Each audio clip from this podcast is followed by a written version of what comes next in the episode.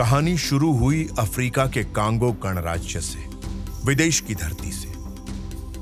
बात उस समय की है जब कांगो ने फ्रांस के शासन से मुक्ति पा ली थी।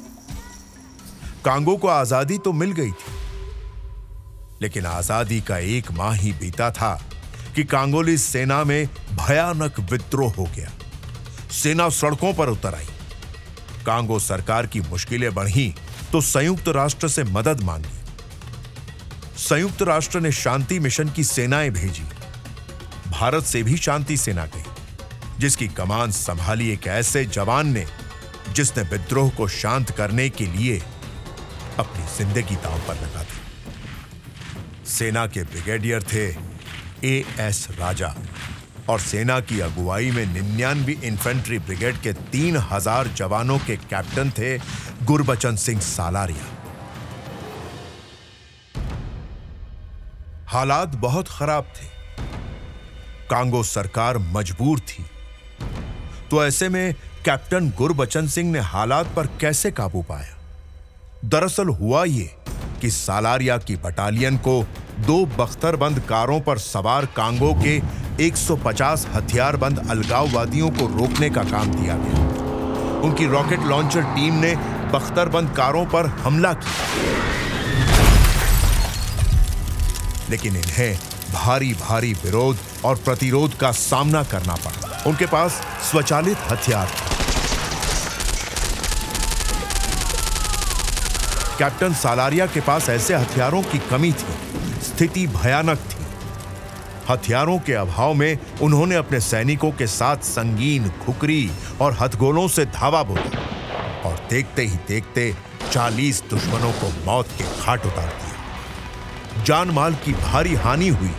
विद्रोही का आत्मविश्वास जाता रहा और वे भाग निकले। लेकिन सालारिया भी सुरक्षित नहीं बचे।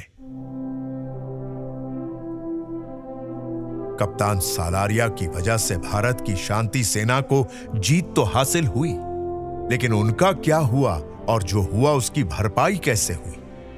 इस सवाल के जवाब से पहले आइए जान लेते हैं। कैप्टन सालारिया को। 29 नवंबर 1935 को शकरगढ़ के जनवल गाँव में जन्मे मुंशी राम और माता धन देवी के बेटे गुरबचन का बचपन पंजाब की मौज, मस्ती और रंगीनी में बीता। देश का बंटवारा हुआ तो वे पाकिस्तान से पंजाब के गुरदासपुर आ बसे बचपन के दिन कितनी जल्दी निकल गए, गुरबचन को पता ही नहीं चला। होश संभाला तो राष्ट्रभक्ति के जज्बे ने ज़ोर पकड़ा और देश सेवा के भाव उमड़े एक दिन कुछ ऐसा हुआ कि गाँव का एक लड़का कुएँ में गिर गया। गुरबचन सिंह वहीं थे।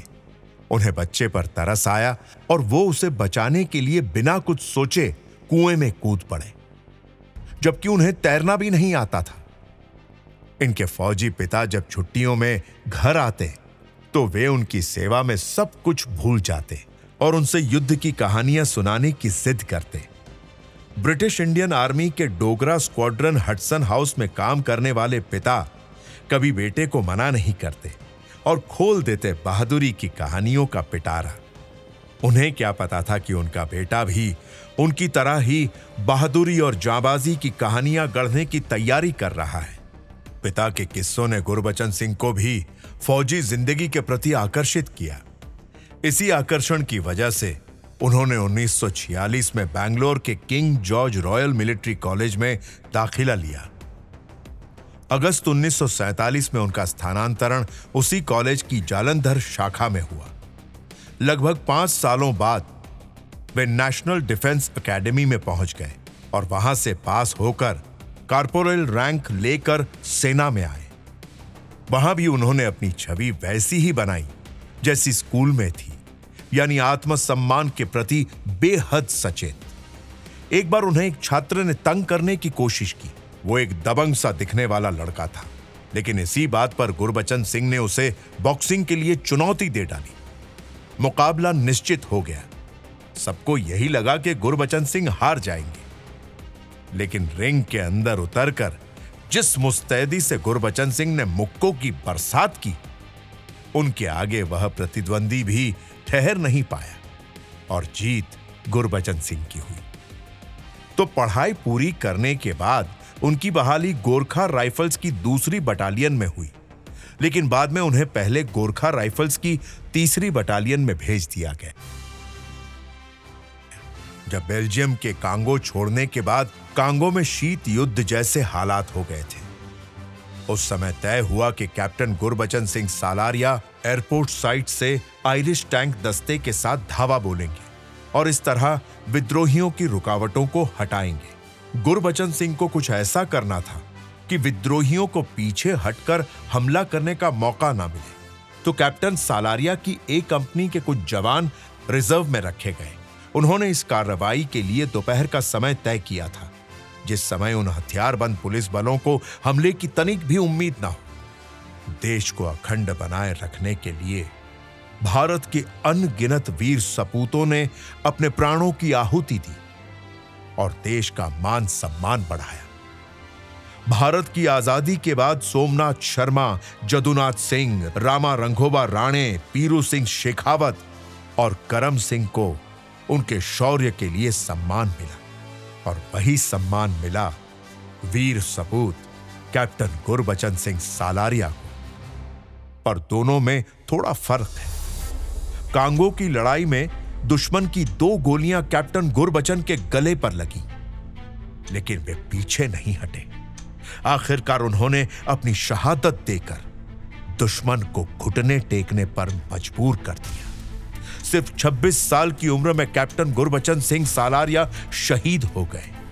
गुरबचन सिंह सालारिया अकेले ऐसे संयुक्त राष्ट्र शांति रक्षक हुए, जिनकी बहादुरी का सम्मान करते हुए देश के तत्कालीन राष्ट्रपति डॉक्टर राधा कृष्णन ने उन्हें मरणोपरांत देश के सर्वोच्च वीरता पुरस्कार परमवीर चक्र से सम्मानित किया। देश के ऐसे वीर सपूत को शत शत नमन जय Hind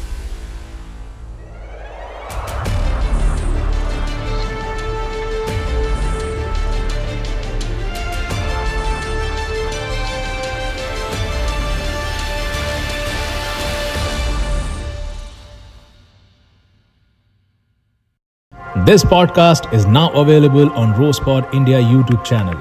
Like, share, and subscribe.